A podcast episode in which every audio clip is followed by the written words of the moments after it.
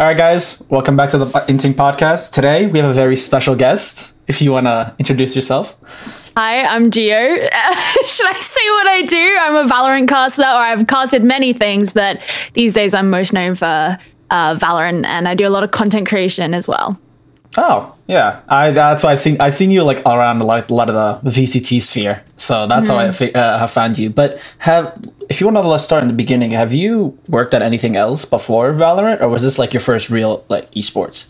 No, this was not my first real esport. I I think over time I've worked. Uh, I've never actually counted it, but I've definitely worked in a lot of games. We're talking like at least over ten different games but if you want to talk about the actual games that I have like spent a significant amount of time in, I would probably put that down to three, which would be Overwatch, Rainbow Six Siege, and Valorant as the ones where I've quite like seriously made a name for myself, if that makes mm-hmm. sense.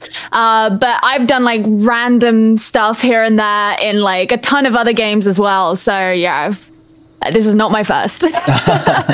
so, uh, how has it been, uh, like compared to like other games? You say you worked on Overwatch and Rainbow, mm. and how have that? How has Valorant been different compared to those other games, like community wise, uh, staff, uh, co-workers, like all that. How has that been?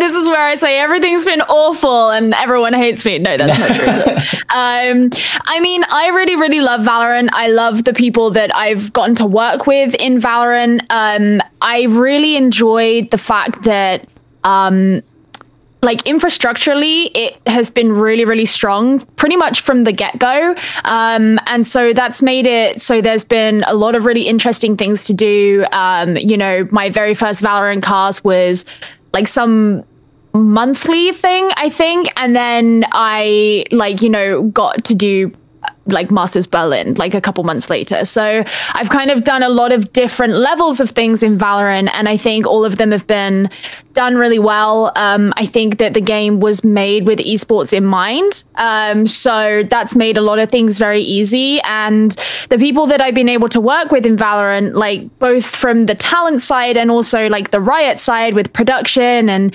um, just everything like managerial, there's so much passion in it, which like is really really, nice.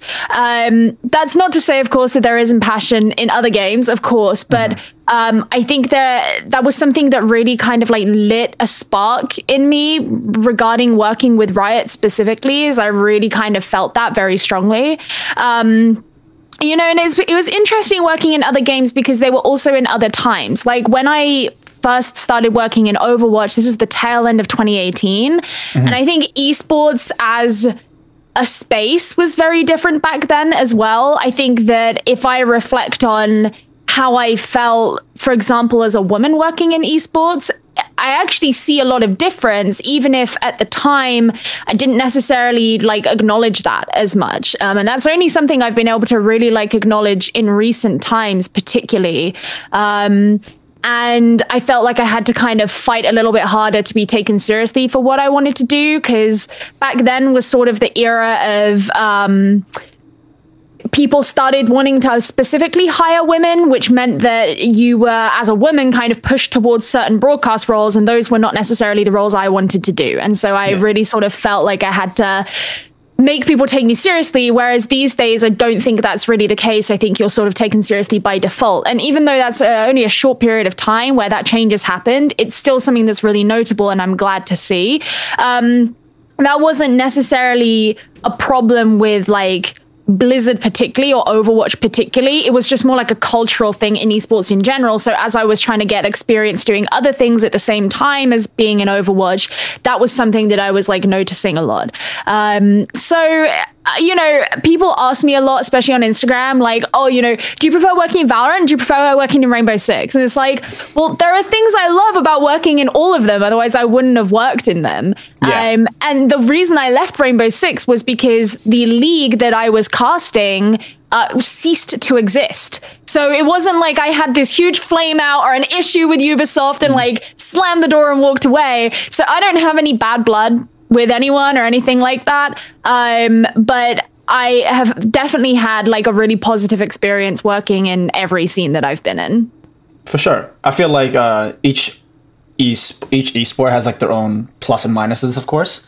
Because Yep. um I know like Valorant like um now it's like more they're definitely like putting more emphasis now on the female uh like the game changers. Now I think Riot was like really the first real uh, like Valorant was the first real game to really put a lot of emphasis on the female. I know CS:GO had it back then, but I feel like they never really put as much emphasis as in the Valorant scene.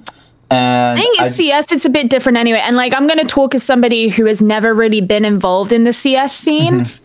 But in CS it's kind of different because you don't have that like centralized sort of platform in the same way that you do in Valorant. Like Valorant has always been run by Riot.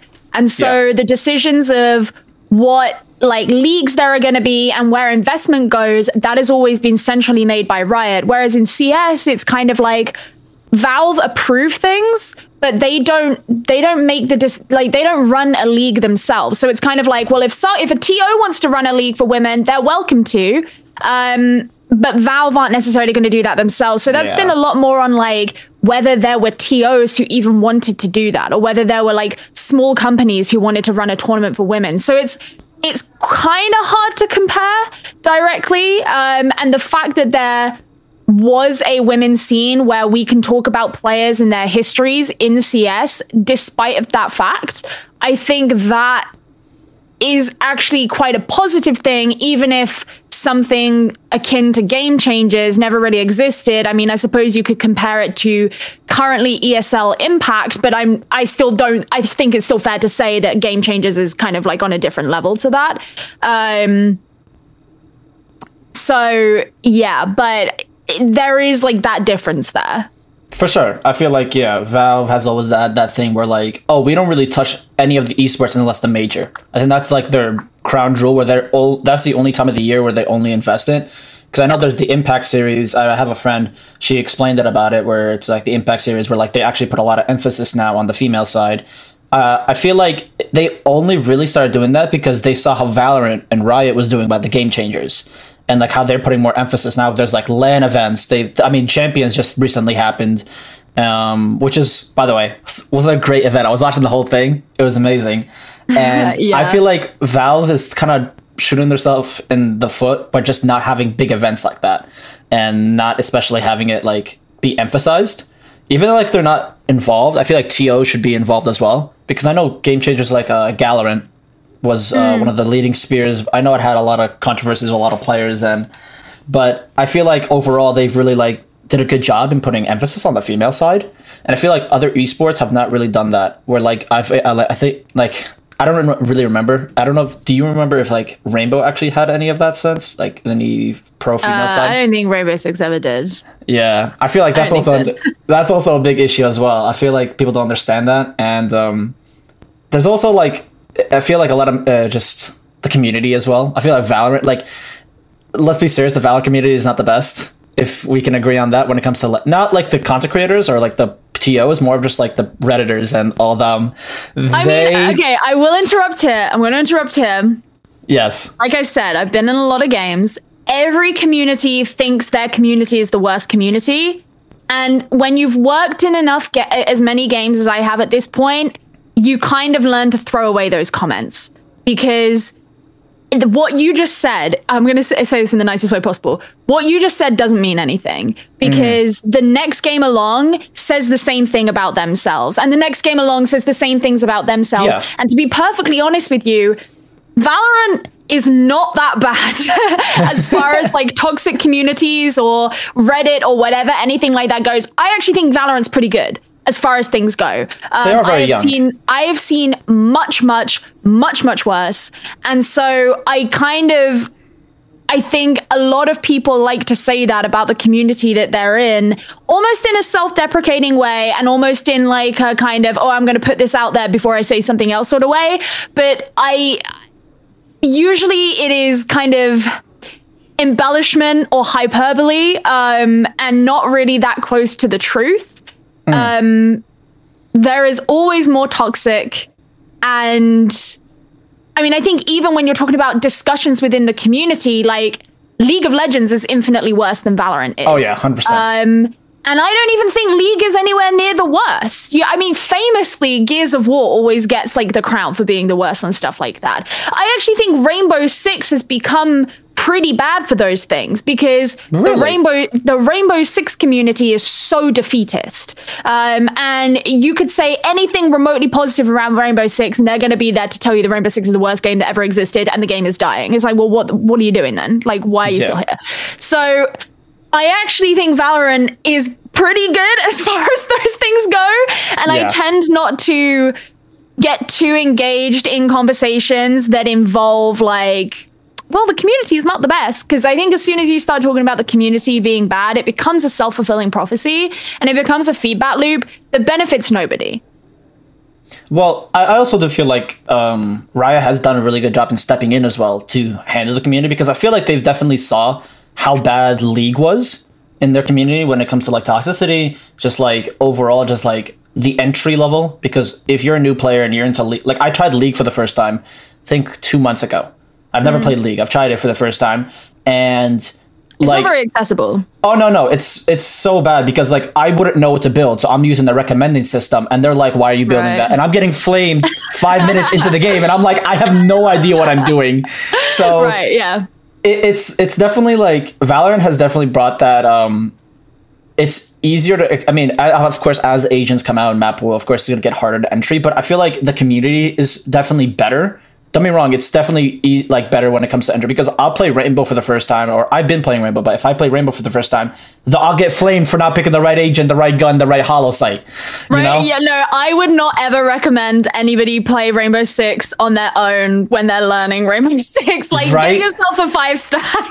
get like a five stack or like get a duo or somebody that actually knows the game because they'll end up Yeah. they'll like walk you through it. I feel like Yeah. with those kind of games, it's definitely hard to um, it's definitely a hard entry for. I feel like CS:GO is surprisingly it's actually very easy to get into. It's just very simple. You get a gun, you go shoot, plant the bomb, or kill all the people. Very simple. Yeah, yeah. Rainbow Six. Okay, you have to learn about verticality. You have to learn about holo sight. You have to learn about agents. the map changes in every single game Mm-hmm. because it's like destructible. Yeah. yeah i Yeah. feel like definitely like some games like that is definitely uh, a lot of, the entry potential is a lot and it's um i feel like the, that's what the, that's when the community comes uh, comes in it's like okay guys this is how you do it i feel like valorant has actually produced a lot of like uh content creators who are very beginner friendly where they'll tell you it's okay guys this is how you do it or like the um, how do you say like not the twitter coaches but like do you know Metafy like where they're Yes. Yes, where there a lot of Valorant coaches are from there, and they'll teach Yeah. some players who are brand new to FPS. I feel like Valorant has definitely introduced a lot of people who are new to attack FPS. Mm-hmm. And uh, what do you think about like those like Metafy coaches who are essentially like uh, their living is teaching p- players new uh, FPS? I mean, I think it's fine. Like there are some people who are very I guess gatekeepy and will be like, "Oh, that you're not a real coach." And it's kind of like, "Well, yeah, you're probably not going to be jumping in to coach a VCT team anytime soon." But like it's fine like it's for lack of a better term that's just like a free market within the game right? Like if there are people who are willing to pay for that service and you will provide the service it's not hurting anyone cool go for Yeah. it like uh, great. Like i don't i don't have a problem with that. I think that if that is how a bronze player wants to learn to get to gold uh, okay. And and you know if there are any that happen to be good enough that can coach you higher than that and like there are going to be people whose like YouTube channels are about the same thing. Even if you can't necessarily directly hire them as a one-to-one coach, like they still provide the same sort of service. Mm-hmm. That's fine. And in my opinion, that's kind of the sign of a healthy ecosystem, right? Because it, you know there are all these different moving parts. People are participating in the game and its culture in different ways, and they're offering something different to the community, and they're offering something that there are parts of the community that want that. I don't have a, an issue with that. I, I think sure. any, I think anything like that is totally fine. But I feel like it, this is like kind of new, like these uh, Metafy coaches, because I remember I don't because I remember before COVID, like I I have never really seen any like one-on-one coaches or like you either just play the game or you just YouTube. All right, how do you play this agent? And there's like a YouTube Yeah. video. So I feel like these one-on-one coaches, like it's definitely um new, and I feel like for a lot of, of course, a lot of younger audiences who want who want to eventually go pro, this is good, and I understand that. But I feel like if you're just like more of a ranked, I feel like just just go play the game. I don't know if just because of how I like how I- essentially I gamers think- are raised. It's not a bad thing. I'm, not saying they're a bad thing. I'm It's just very, interesting. very laissez-faire about anything like that because for me, I'm like, just if it what if that's what you've decided is the right decision for you or the right way to do it for you, then cool. Like absolutely, you could just go like grind ranked, but mm-hmm. um. Yeah, I, I mean, actually, to be honest with you, I think that if I were the sort of person who if I didn't have like a really close connection to like the world of competitive gaming and I were bronze and I wanted to get to like plat or whatever, me as a human being would probably actually do better to have someone directly coach me than to just go and play ranked. Like I would play ranked, but just that's the, I'm a very academic person. I do I do well if there's something specific that I can like study and the, in, and it's like a structured environment. Yeah. I don't do as well as a human if it's just kind of like go learn from experience. Um, and actually, generally, like I, in the games that I have gotten better at and, and ranked higher in, it has been because of my casting and my exposure to so it's weird because I will learn the game to a really high level to be a caster. I won't be able to replicate that. I'll be like terrible in the game and then as time goes on, I'll just gradually get better because I'm casting it. Whereas me just having that knowledge in the first place actually hasn't been enough um, mm. because it's more about like applying it and and it, that works differently for different people. And so I think actually when I when I put myself in that situation, I would probably also learn better if someone was specifically coaching me. Um.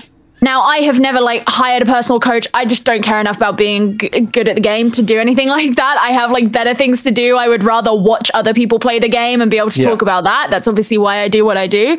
Um, but yeah, I just think I don't really like concern myself with like how people learn the game or what they do to get there as long as they're not cheating like yeah, cool, you, that's you. a big thing. yeah, that's like the thing everyone can agree. Well, most people can agree on, right? Is like, yeah, as long as you're not like installing wall hacks, you get better however you see fit. For sure. Of course, there's also that big like I always see on my Twitter feed where someone's getting exposed for um for getting boosted and all that, and mm. that I feel like something like that you can't really like you can try to avoid, but like that's something that's always going to be inevitable. Someone's always going to be dueling with somebody, or like you can also play with somebody who is just infinitely better than you, but you're just also like enjoying their company. What is your opinion on like people getting exposed for boosting, and like how would you think like it would change? Eh, you would change it? Yeah, that's an interesting one because I think that if you're boosting in ranked, then it has to be deliberate, right? Like you don't accidentally queue with, you know, it's not just like, oh, but I want to play with this pal and they're so much better than me because it's ranked and ranked is designed mm. to negate that. If it's like unrated, that's kind of different. Like one of my best friends who I love playing with is just much better than me at video games. Like he's just one of those people. Um, and like we can have a fairly even game. Like you know it's it's not going to come across like he's wrecking everyone and i'm like this sorry ass that's being dragged along. Uh, but i will only ever play with him and i'm rated. Um i think that yeah like i don't know like when it comes to specifically being boosted it's like it's, it's it sucks topic. to play it sucks to play against Smurfs. Like I think anybody can can attest to the fact that it sucks to play against Smurfs. Uh and that's why the kind of system in League of Legends is quite good, where like if it recognizes you as a Smurf, it'll put you in Smurf queue. Yeah. Um beyond that, I kind of don't really know what what the answer is, or even I don't know. It's it's hard because, like I said, I'm somebody who is quite good at just accepting the state of whatever the video game is, um, mm-hmm. and just being like, "This is the game." Like I'm the same with um, it's not exactly the same, but like when new patches come out, obviously as a caster, I'm I you should learn them or know what's going yes. on. Um and a lot of people theory craft like what they think the next meta is going to be based on a patch, right? I am never interested in that shit because I'm like, f- for me, it's like, I don't care to predict what's going to happen. You give me a game, you put a game in front of me, and I will learn it and I will care about that game. And it's why I also I never complain about metas either. Like there have been metas in games that I've worked in before that people have had very strong negative opinions on. And for me, I I just never get that riled about it because I'm like, all I just I just want to be able to analyze what's in front of me. I don't really care about it changing. Like, um, and it's kind of the same here a little bit. And I think because I'm not like a ranked demon, the topic of boosting and smurfing and stuff like that, it's stuff that I sort of like have an opinion on the periphery and I'm sort of like, yeah, smurfing is bad. Boosting is not good. But I don't like have a really deep opinion on it because it's just not something I concern myself with that much. For sure. Uh, I 100% understand. And um, with boosting, of course, because they'll because they'll eventually start solo queuing, and then essentially it's like a 4v5. Because imagine if someone who's gold initially goes and ranks up to ascendant in Valorant, and then like they want to they get boosted and they're just solo queue. It's just like it's a completely different thing because you don't have that trusty duo who's always just going to be your reassurance. If you decide yeah, and to you either queue. you either like D rank like crazy, or you just learn the hard way. Exactly. You know, so, like one of the two is going to happen. for sure. And I've always said, I've always been the thing of I'd rather deal with a Smurf 10 out of the 10 times instead of a cheater. Because at least with a Smurf, they oh, could possibly, have, because with a Smurf, they could have a bad game and you could still win it. With a cheater, yeah, at least because, I'm playing against the human being. yeah, like at least I'm playing with against a human being, not a not a bot. So that's that's also the biggest thing where I feel like people yeah. like always complain like, oh Smurf, Smurf, Smurfs, but like people understand like when when you play CS matchmaking, every other game there's a cheater. There's walls, there's aimbot. It's bad. I don't know how it is in Rainbow. I don't know if the cheating is pretty bad in Rainbow, but when it came to like CS, it's kind of bad. on the Rainbow Six subreddit and see what they say. oh no, I don't want to get flamed and like cheating. Cheating's so bad in Rainbow Six. Cheating is very bad in Rainbow Six. Really bad. Okay, because yeah, that's yeah. that's also the thing because I know.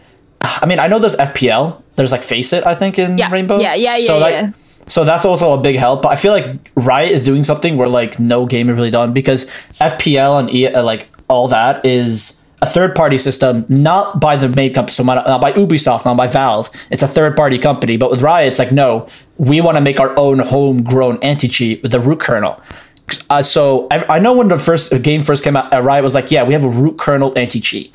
And then everyone's like, I don't want them to access my computer. But I'm like, I was one of the only people at first. I was like, honestly, I'd rather have that because I don't want a cheater every other game. What was your opinion when you first heard about the root kernel and like you think more games should be more like video yeah, games? Yeah, but for me, to be honest, I didn't really care. Like I was kind of like, yeah, I'm going to install the game. So you know, yeah. um, I do. It, it's obviously a difficult one because for me, like now that Valorant's kind of existed and we're all used to Vanguard and stuff, like it's very easy to be like, oh yeah, well you know Rainbow Six, they should just make like a kernel level anti cheat, right? Um, and it's a very easy thing to say, but it's also understandable why a lot of game companies are reluctant to do that or why they don't want to, and um, they don't want to kind of like lose trust with their consumer base. Um, and it's hard to really tell what the answer is there because I would assume that when game companies make the decision to not do that, it is after doing a lot of research and consultation about sort of forward forecasting what they think their consumer base is going to react like. And it could be that for Riot, they knew that they were a big enough behemoth of a um, of a game developer that actually it would not matter and that positive sentiment would eventually override negative sentiment and start to switch the minds of the people who had negative sentiment. So it could be that. Whereas like a smaller games company may look at it and be like, we don't have uh, like an omnipotent enough loyal user base to guarantee that that sentiment is going to change mm. amongst them and we may lose consumers that that is me entirely speculating. I don't know, but I know that generally in business, big decisions aren't made without consultation, you know, and without research.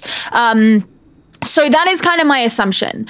But it would not surprise me if we do see this kind of thing be implemented a little more in the future, especially after having Valorant as a case study. Um, yeah. And I think ultimately, like, people are happy with the outcome. They're obviously really happy with like the level of cheating or lack thereof in Valorant, and so um, they can reap the rewards from it. But I think part of it is that argument that, you know, as a user, like, are you fully aware of what level of security you've given up in order to have that? And I would probably assume that most users don't. I don't. Like, mm-hmm. I know that they have like I'm like okay well I don't have anything to hide so I don't have a problem with this but like realistically I'm not a computer science person I don't really know what it is the Riot actually have access to of mine I'm just sort of like yeah it's fine and I think that's probably what makes people reluctant to start implementing it because um, yeah, as the user, you can absolutely consent to having that. And we all love the outcome of it and we're so happy.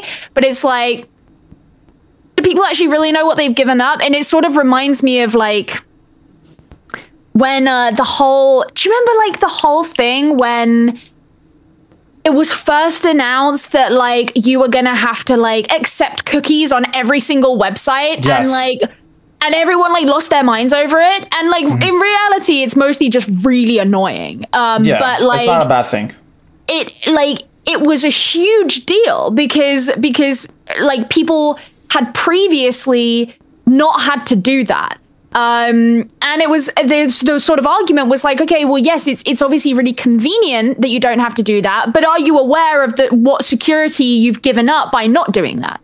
Um, yeah. and that was and and the reason that they had to start asking for that permission on all websites was because they had to make it more clear that people were giving up certain security uh, measures and stuff like that. So there's that kind of balance there, and I I suspect that's a really big part of it. But for me personally, I'm like, I don't have a problem with it.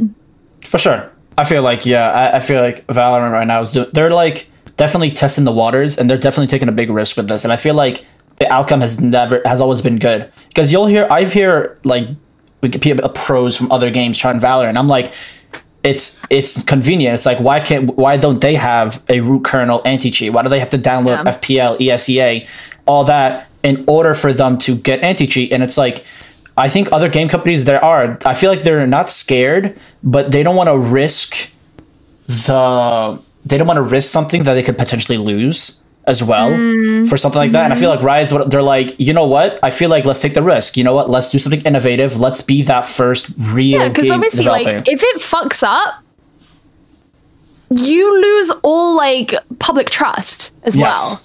well. Um, and so, yeah, there's definitely like it's a balancing act for the developer as well, uh, who you know have to have to be really sure that their product is like not gonna do that and bring the whole company down. For sure, because I think of Valorant. I think they were like it was like five years before the announcement video. They were starting development of it. So like you definitely they had Project definitely five years where they're like, okay, let's really sit down and think do we want to root kernel anti-cheat or do we want to go the same route as like uh, rainbow and um, and csgo do we want to go that route and like have a third party anti-cheat or do we want to homegrown our thing and i feel like i mean with the result you can clearly see it's great there's cheat mm-hmm. there's much less i think my whole time my three years of playing valorant i think i've had no more than 10 cheaters my whole I've three never times. had a cheater in a yeah, game. Never. Never. so you've never gotten the red screen, or you've never like no, seen blatant cheaters? I've seen screenshots of it, and but I've never had it myself. What? The whole three years of you play? That's insane. So like, is it because of maybe is it a server thing, a region thing, or I don't know. It might be because I don't play a lot of ranked in Valorant. Like, um, and also I will say that ever since I started casting, um, especially like professionally at the beginning of 2019, uh, I play competitive video games not a ton. Um, like I go through phases where I'm like, oh my god, I just want to grind it out, and I I'll play a bunch in a short space of time. But in a for a lot of my time, I don't I don't play it because I'm kind of like, like I kind of said earlier, I see my time as better spent like watching tournaments and. Mm-hmm then making content and researching stuff and whatever, which is more valuable to me than like um, me trying to get better. Like my skill for is sure. fairly irrelevant for, for, for, my um for my job. And oftentimes what happens is, you know, I spend a lot of time at the computer doing that stuff. And then in the evening when I'm done, like I'm like too tired to want to concentrate on on uh a competitive game, you know? So I go through my waves with it where it's like, you know, sometimes I'm really, really in the mood and then sometimes I'm not. But yeah, I don't play video games as much as people may think um, in the last few years. So that's probably part of it. You probably have a lot more hours in Valorant than I do. Yeah. And you probably, you know, touch grass on like most of the Valorant community. yeah. Yeah. so there's that as well. But uh, I know because I have to touch grass. because I, I, know that's also a running gag with the the Valorant community. You'll see someone who's like level 900 in Valorant, and it's like this man was before grass was invented. So it's definitely interesting like that. Well, bouncing off the topic of that, I we've had previous casters on, and we've also asked them, "Do you think that rank matters when it comes to casting? When it comes to like casting? Because I know that's a sometimes a big a topic." Whole last video about this, like a couple of months ago. Oh, did you? yeah, I made a I made a video that was called something like "Should casters be high elo," and it was like a full on video essay, and mm. like I basically wrote it as a whole essay on my computer and just basically read the essay as like as the video. Sure. Um, and my short answer is no, your rank doesn't matter as a caster. Um, and there are a few different reasons that I broke down in the video. Um, one being that um, you. your knowledge actually isn't the most important thing as a broadcaster. Um, but even if you wanted to assume that your knowledge is the most important thing as a broadcaster, uh, you being high rank does not actually mean that you will have that knowledge. Like if you compared a ranked game to a pro game, then it's still it's a different game. Like it's just different. Like it's not the yeah. same game. So you being able to play in like Immortal or like Ascendant or whatever, like it's not it, it's just a different game. Like it, it sure. actually is. You have to learn it differently, and the there's a huge thing in competition. Um, this is not just video games, this is any sport, yeah. where like the relationship of the team is such a monumental part of how the game is played as that team and how people perform as the team. Whereas typically, like in solo queue, well, you're solo queuing, right? So you're on mm. your own. And so like that like things like communication, synergy, um, IGLing, anything like that, they are not components in a ranked game. Unless you're in a five stack, but even then, that's typically not going to be a team that you are consistently playing with. So these huge, huge parts of competitive sport are not even a part of the ranked like like experience. Um and so you just can't your your performance in ranked just can't even translate into your understanding of a pro game. Um yeah. now you can obviously gain things from it like things like i and this kind of just comes from being familiar with the game but like things like certain interactions in the game. Uh for example like the the turret bug thing from champions um a lot of people knew why that went that way because they've witnessed it in their own rank games, right? Sure. So it's kind of like things like that. You kind of come to know interactions and um, what the mechanical requirements to achieve certain things in the game are, and you can gain an appreciation for that sort of thing. But I don't think you need to be a high elo to learn those sorts of things. I think you just need to be someone who plays the game. Um, and then the other thing on top of that is, in order to have a high knowledge of anything, you don't need to have a practical knowledge of it. Um, and the example I always use is my degree, my bachelor's degree, is in mm-hmm. theoretical physics. Oh wow! I am I'm qualified to tell you how a hadron collider works, even though I've never worked at a hadron collider. I, I specifically did theoretical physics, right? It's like I literally studied the theory of it because yeah. I fucking hate doing practical. I hate experiments and all of that stuff. Like that is not for me in science. Um, but it's like I I am qualified to tell you how those things work. I can tell you how an airplane works. I can draw an an aileron and I can never pronounce that word properly. And I can show you how air moves past it and explain the mechanics of how it stays in the air. Can I fly a fucking plane? No, mm. I can't. Like so for, for like for me I it is so blindingly obvious that there is a difference between practical experience and theoretical knowledge and that you don't need one for the other um, and that different people learn in different ways and can provide value and insight and knowledge regardless of the way they gained that knowledge. Now, the one difference is that um, having like ex pros or even current pros providing some sort of insight can give you something that someone like me, who has never been a pro, uh, can't. But usually, the difference in that insight is not actually about the specifics of how the game plays. Like, my knowledge on how Valorant plays is is going to be to all intents and purposes the same as theirs because it's the same mm-hmm. game. Like it's not For like sure. we're talking about a different game. Um, but I can't tell you from my personal experience what it's like in, for example, attack timeout.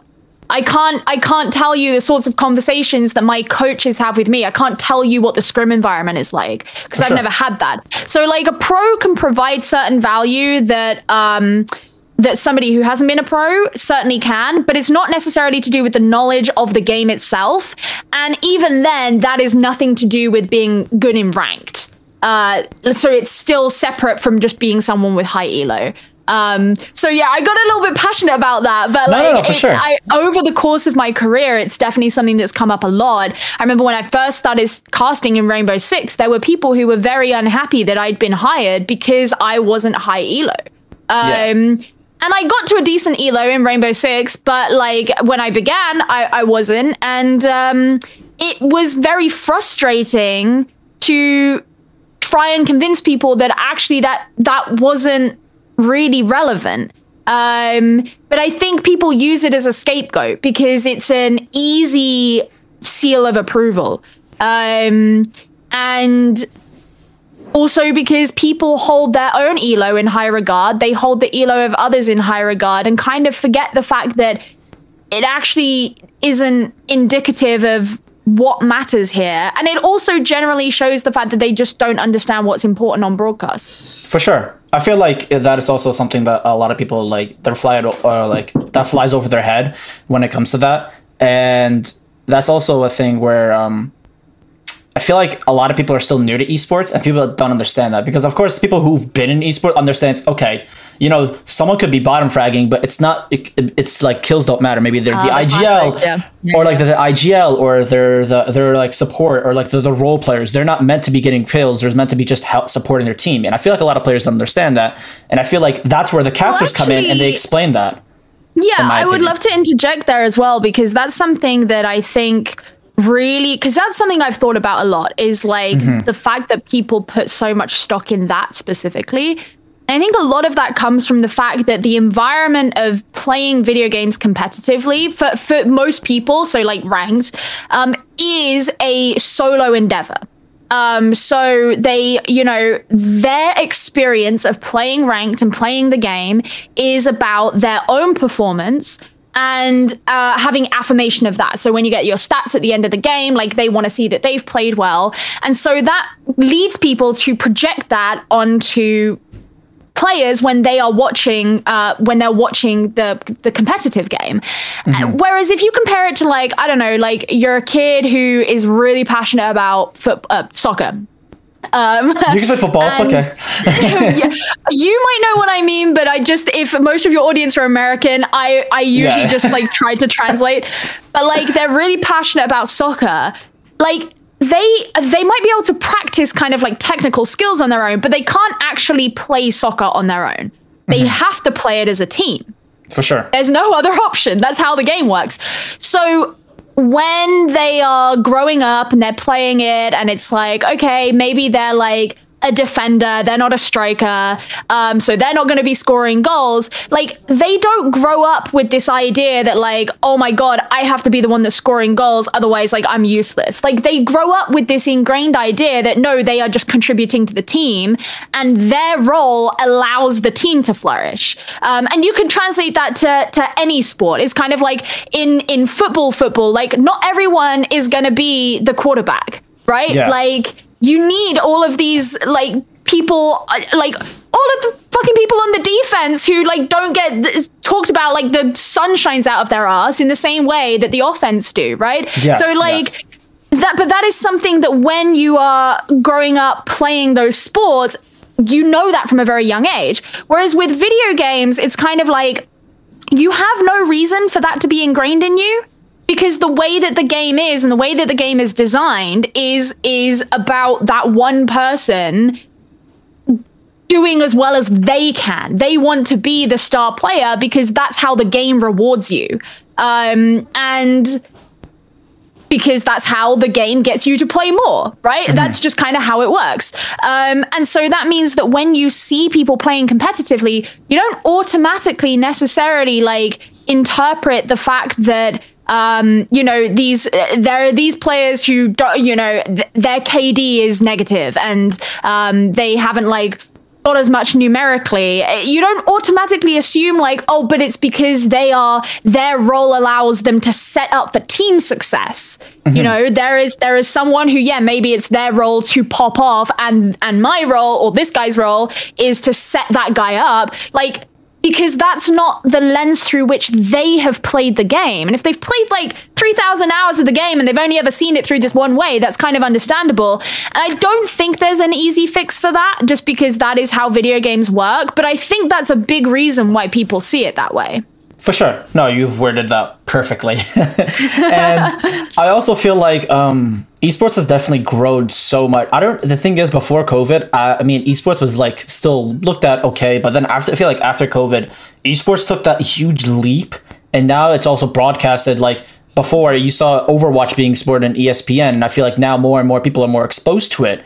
So it's definitely like more people are like, getting into the game and they're now a lot of newer ones. I feel like the people who comment like, oh, for example, FNS, why is he bottom fragging? But people understand he has a shot call. He has to make sure every all his teammates around him are doing like, FNS everything. is one of the most valuable players in America, in, and yeah. like, you're wondering why he's bottom fragging. that that's like people don't understand. It's like he has to micro like macro manage his entire team. He has to know what the other team is doing. So kills is his last thing that he has to worry about. Now people people like don't understand that, but like people understand FNS is one of the most one of the best, like a top three IGL in the world, and people don't understand that. Where he is like genuinely a big impact, and I feel like now and now, um, with a lot, that's why a lot of content creators, I feel like, and a lot like you guys, the casters as well. I feel like you guys do a wonderful job in, in pr- expressing that. It's like, hey, he might not be doing kills, but like his shot calling has been out of this world. His reads of the map has been out of this world. And I also have a question: Do you guys usually talk to the players and try to get their insight as well? Or is this more of just like you just watching the game so much you understand that? Yeah, I mean, I think a, a lot of talent try to talk they might talk to players. I think usually the prime target is coaches and support staff because they can give you a bit about like uh, what they're kind of aiming for. Mm-hmm. Um, and uh, insights in a lot of the behind the scenes. But um, yeah, like people absolutely talk to players. Um, anything like that, like especially around big events. Um, and oftentimes in a big event, like you have more of a chance of actually speaking to them in person as well. like you don't just yeah. have to try and like send some Discord message or whatever. Um, but yeah, I, it's not like all the time, but it does. Absolutely, it happens. Yeah.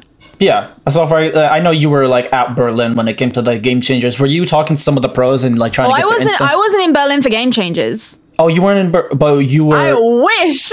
oh, because no. I saw that and I was like wondering if like the casters usually talk to the players because I know they're all there anyway. So I just was wondering like. I mean, they hundred percent would have been like. um I would be very surprised if none of them had like spoken to the the players and um you know whatever. So I, uh, I would vouch for the fact that they had, even though I wasn't there. I mean, yeah, and they're just like they're people like us, so they're just like they're very approachable. I feel like people understand, like people put these like pros in a huge pedestal where like they're above us, but to be honest, they're just gamers like us.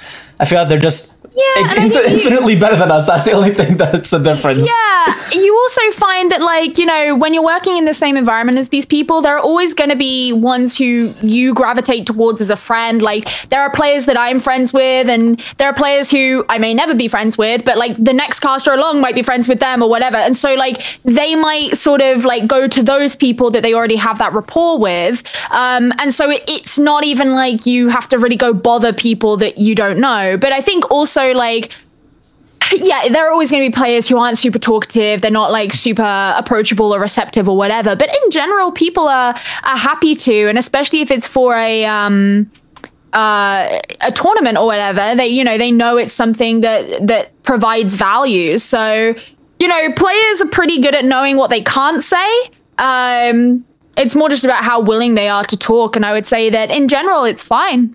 Yeah, I feel like because uh, uh they always see that because they see um like the pros through Twitter and that they see the perspective of how they tweet and all that. They see it through Twitter, but they don't actually speak to them in person, which they're completely different people. Like I feel like sometimes on Twitter they just put on like a not a face, but they have to put on like a standard of who they are. But I feel like when you talk to them, they're like one of the most chillest people you'll ever talk to, and like you understand that they're just human like us, and they have mistakes, they have flaws. But like yeah. then you'll see a Reddit thread of like why is FNS like so angry, and it's like he's a human being as well, and like if someone's if a pro's complaining, it's like they're human as well. They have emotions, so they have a right to complain.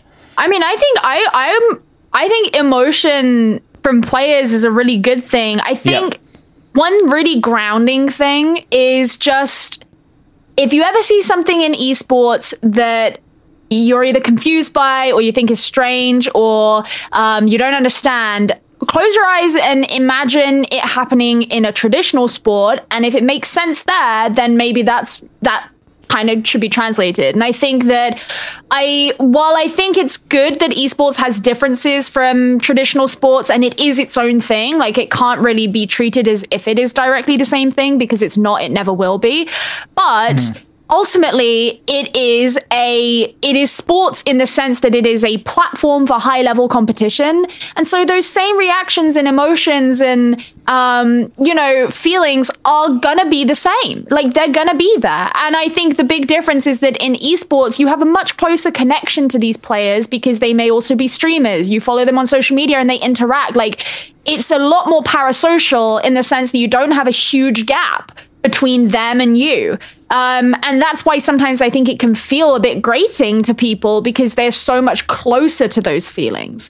Uh, but it's the same. It's the same thing. It's the same reason that people feel that way. Like they want to be the best in the world, and there are a lot of emotions that come with competing. Yeah, so uh, you definitely worded that perfectly again, and uh, I feel like people. It's just definitely good, like people having like uh, people like you and like others like really explain that and really emphasize that because uh, again, I feel like esports is like it's still a very young thing. It's not really that old uh, as as a thing. I feel like it's still a few decades young. old at this time at this well, point, but it esports as a corporate thing that is, is very is, young that's young. That's young. Yeah, I know esports yeah. has been around for a minute, like Halo, like Quake, and all that. Like I yeah, but even that. like I, I, think like the first esports tournament was in the eighties. Yeah, uh, that's so. That, so there's always like it, it, goes back all the way then, so it's also important.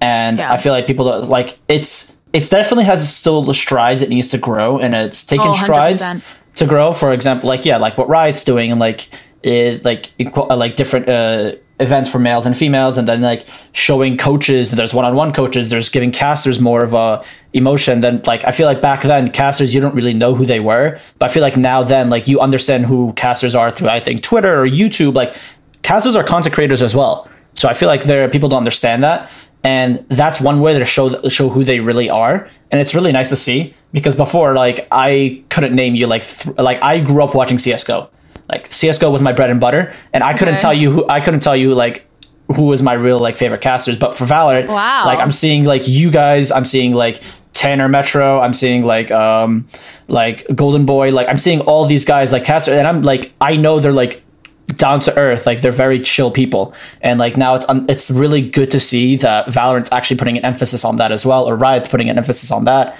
which i mean I, what i will say to good. that is like you know casters making content and interacting and being part of the community um, that's less an infrastructural thing and more uh, personal decisions down to the casters yeah. um, and there will always be people who don't do that because they don't want to and that's their prerogative but like uh, that I mean, that might be a slight cultural thing where it's become more normal, but ultimately that's down to the individuals. So, you know, yeah, when you see people like, um, I mean, you just mentioned Mitch, but Tom just put out a video with Neil Zenio today, like him making content. Yinsu does a lot of interview Yes, content.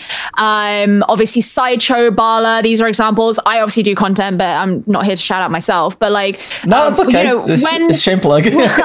when when you see when you see people like that doing content it's because they want to and have chosen to it's not really because there's any authority above them that's encouraged them to do that yeah, but it's also like a, it's there's no negative to it as well. So for a caster just making uh, making a name for themselves no and really just them blowing it them. makes them super valuable and yeah, i personally think it's it's good to feel like you have a connection to the audience and for me as a fan i usually find that i become more invested in figures in the community, including broadcast talent, who make that effort to have a connection with the community as well. Like uh, those are usually the people I am drawn to as well as a fan. So like I can kind of see it from both sides, right? yeah, no, for sure. So it's it's always nice to see all that, and um, I feel like it definitely Valorant. It's I mean again, Valorant's very small, and esports like company wise, like as a company, is very young, and I feel like they're definitely going through. It's actually I feel like they're maturing faster than I expected, in my opinion. I don't know if you can agree on that. Or esports as a whole, as an industry. It is definitely maturing but I'm, of course there's always flaws there's always bad apples within every industry no matter what but there's also um there's also the good ones and i feel like a lot of them there's mostly good ones especially in esports like I think esports esports has had to go through a lot of maturation. Um, I think 2020 was a good example of that Yes. and the the sort of social issues that came up there. But it's interesting because I'm going to draw a comparison here. I used to be really involved in like normal YouTube, right? Like vlogger world, like Yep. back it from about 2011 to 2015. And back then, like that was when that first started getting big and being taken seriously. And so it was in a similar stage of life to what you could say esports has been over the last five years. And um, I remember that same period happening in the world of vlogging. And so when it came and happened in esports, I remember thinking, it's unfortunate, but it feels almost like a not rite of passage, but it's something that it has to go through. Because when something has been built from uh, a generally grassroots thing and has started to become corporate and there's money in it, that's where you then have to go through a period where you purge those bad apples because there's no one to um, kind of audit the those bad people in the beginning because it's not it's not an industry it's just a bunch of people right? So there's always going to be that that period of time where stuff like that comes up and it goes through what feels like a really difficult time but um it, it's sort of inevitable. Um, and I don't think that obviously makes it a bad industry or makes it full of bad people or anything like that. And I think you're true, uh, you're right, sorry, that it's been maturing. I think the interesting thing with where esports is right now is in the last few years, esports has been inflated a lot by VC money. And now we're kind of getting to that point where um, things need to become profitable to a point where we can continue to be. Um, have investment and stuff like that.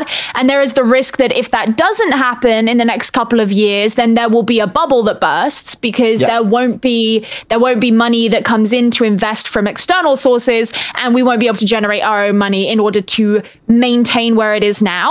Um, so we've kind of been in a bit of a golden era uh, the last couple of years where there has been such an influx of investment and we've been able to ride on it. So that's what I'm kind of looking for in esports as a whole now is just sort of like, uh, can we maintain that? And I think that socially progressing, i.e., going through the like Me Too movement that happened in 2020 and going through uh, some of these things over the last couple of years, is a necessity in order to um, maintain the health of esports long term going forward, and and to ensure that we can continue to have people who want to invest and and become a bigger thing and a bigger part of the the world's culture.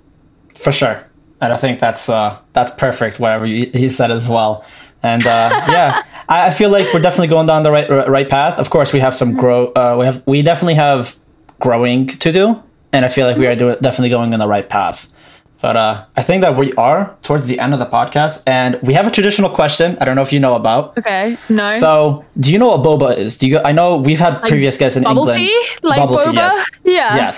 So, have you had it before? That's question number one. I- yeah, of course. Of course. I okay. Because we've had George get us on. He said he's never tried it and he hated it. So we He's yeah, never tried it, but he hates it. Yeah, he's like he's like, nah, I'm How not can trying he hate it. it. if he's never tried it? I don't know. We've had him twice and we asked him twice and he said no. And I we're like All right. uh, Well, I- am gonna take George out in London, and I'm gonna make him get bubble tea with me. And we'll, yeah, we'll, we'll force him out, please. so another question is, what is your go-to boba order? Like you go in, you're like, that's my favorite order. I always get the same. I always get the same.